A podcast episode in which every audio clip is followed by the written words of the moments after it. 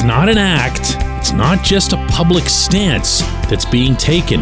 They really, really think that the Jeff Carter line and Carter himself are just gonna be okay. Good morning to you. Good Monday morning. I'm Dan Kovacevic of DK Pittsburgh Sports. This is Daily Shot of Penguins. It comes your way bright and early every weekday if you're into football and or baseball. I also offer daily shots of Steelers and Pirates where you found this. It's Penguins versus Islanders tonight at PPG Paints Arena. And you can bet everything to your name that there will be not a single change as it relates to the bottom six of this forward group. Why? Why? I don't know. I don't know. I do know that these are smart people. I do know that these are experienced hockey people. And I do know, in particular, that Mike Sullivan's one of the best coaches I've ever been around. Any sport.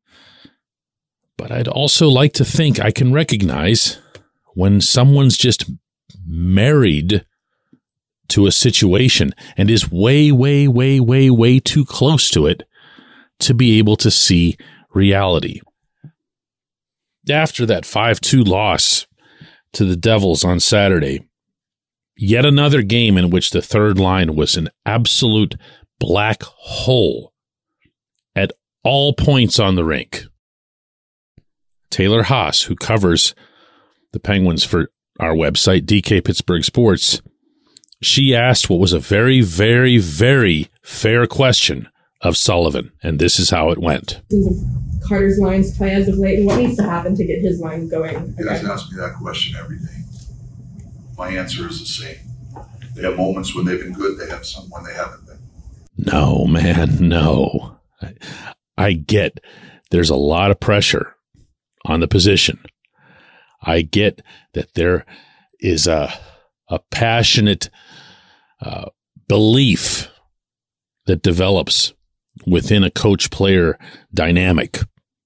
I get that there's loyalty that's shown, that's expected, but that's also reciprocated. But no, no, snapping at the reporter or reporters is not a solution. It's also not a thing, meaning it's not something that solves the actual problem, which is that Carter is cooked. He's got nothing left. That's not uh, me being mean. That's not a hot take. If anything, it's a pretty tepid take at this point. It's just truth. It's borne out by the numbers. It's borne out by one's eyeballs. And that goes a zillion times over for people with the background of Sullivan, Hextall, and Burke. They know exactly what they're seeing. They know that Carter's cooked. They know that Brock McGinn brings nothing. They know that Kasperi Kapanen brings nothing. And they know further that in addition to the lack of NHL goaltending that they've experienced for a month now, that the lack of a general bottom six oomph has dragged down or made moot the performances of their top six. Those guys have actually been pretty good. It doesn't matter. It doesn't matter. You get tired of carrying the load. You get discouraged, even if you don't want to be. It's human nature. Look at the way the Penguins emerged for the game in Elmont, New York the other night against the Islanders. They were fantastic for two periods. What ends up happening? Give up a couple goals. Casey DeSmith can't stop anything. You get discouraged. Again, human nature. And there it goes. Poof. This game against the Devils, same thing. Penguins came out just fine. It wasn't a lack of speed or a lack of youthful this or that. Penguins were really, really motoring no one who would have watched those first 20 minutes would have thought, wow, old guys against the young guys. Now, sure, younger legs are going to be able to hold up better over the duration of a game, but watch it. That's not actually what happened. What happened was the Carter line being on for a goal against. What happened was Dustin Tokarski being an AHL goaltender.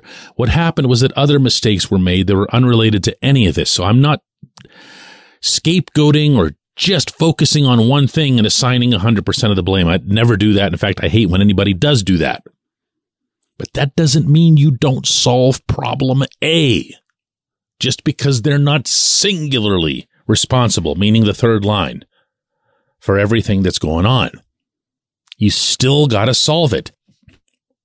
You still can't stick your head in the sand over it. Carter made a another rare appearance speaking with reporters after that game. Uh, he'd also, I don't know if he made an appearance in Los Angeles so much as he was stuck there and trapped by the rest of us because uh, he had taken the time to talk to some LA reporters that he knew from his time with the Kings. But this was a little bit of what he had to say after this game Saturday when asked about the third line in general. Yeah, yeah, we haven't played great. Um, you know, if we're not scoring, we just bring some energy, some sustained ozone, you know, some grind shifts and whatnot. So, um, you know, it's it's been real hit or miss for us, and uh, um, obviously the offense isn't there right now, so we got to find a way to contribute. See, you want to know something? I don't think he is deluding himself. There's no way he doesn't know. He's been in hockey his whole life. He knows what was innate to him. This was a very, very fast, strong, powerful player. You saw it when he came over from LA. This was at times a very, very good National Hockey League player, champion. That's not the case anymore. It's not like he doesn't see it. It's not like he doesn't feel it. The rest of these guys, though, the ones that are empowered to make that decision, I don't know. I don't know.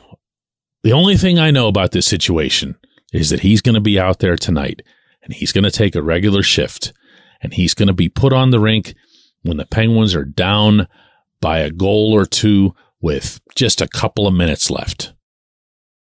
And also, if anyone asks the coach to share his thoughts on that situation, that's the reaction that's going to come when we return. J1Q.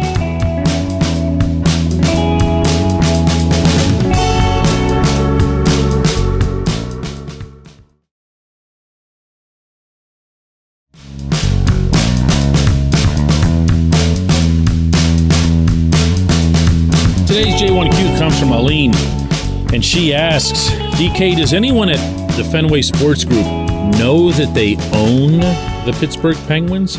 You couldn't convince me that they do based on their web presence, their social media, even their marketing arm. Do they even care? Along with her J1Q, Aline sent copies of the Fenway Sports Group's bios on various social media uh, presences, notably Twitter, in which they list every entity that they own, including all of their various sports franchises, and there's no mention of the Penguins. That's a common theme. I don't know why that is. For all we know, they lost their social media intern or they're working on a new account or who knows what it is. So uh, that could mean something. It could mean absolutely nothing. Here's what does mean something for sure. They're not around.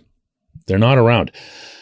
At the time FSG bought the Penguins from Mario Lemieux and Ron Burkle, I was trying my hardest to get an answer, including from Tom Werner himself, the one time I'd met him, as to who would be the point man in Pittsburgh. Who would be the one that's visible, that's audible, that's speaking for the franchise? Who would be that person?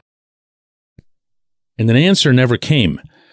Now, you could, if you wanted to, say, well, that, that answer is Kevin Acklin because he's now in the old David Morehouse position. He's the team president.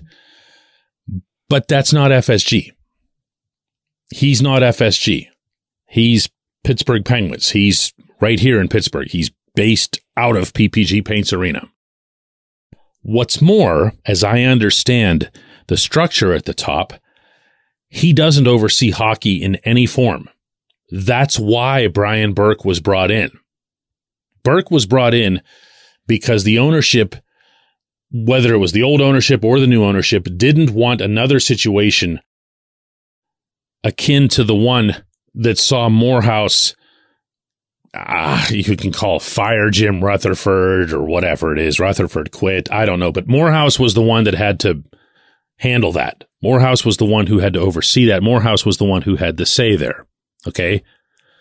So they wanted someone who was a hockey guy to do that. Well, a hockey guy in this equation is obviously Burke. But what happens when it's all going wrong from Burke down? Meaning Burke is very much in line with Hextall, who's very much in line with Sullivan, who's very much continuing to play bad players night after night after night. This after the GM got him those bad players in some bad exchanges and or bad contracts. This is the situation in which you don't just want, you need ownership to get involved. When I say get involved, everyone thinks right away, fire everybody. That's not necessarily how it works. Mario wasn't exactly quick to fire people, but Mario was involved. He had stuff to say. So did Ron Burkle, actually. Not a lot of people know that. He was. But this, this thing we're seeing now, I can tell you unequivocally, never, ever, ever would have gone on anywhere near this long under Mario and Ron. I appreciate the question. I appreciate everyone listening to Daily Shot of Penguins. We'll do another one of these tomorrow.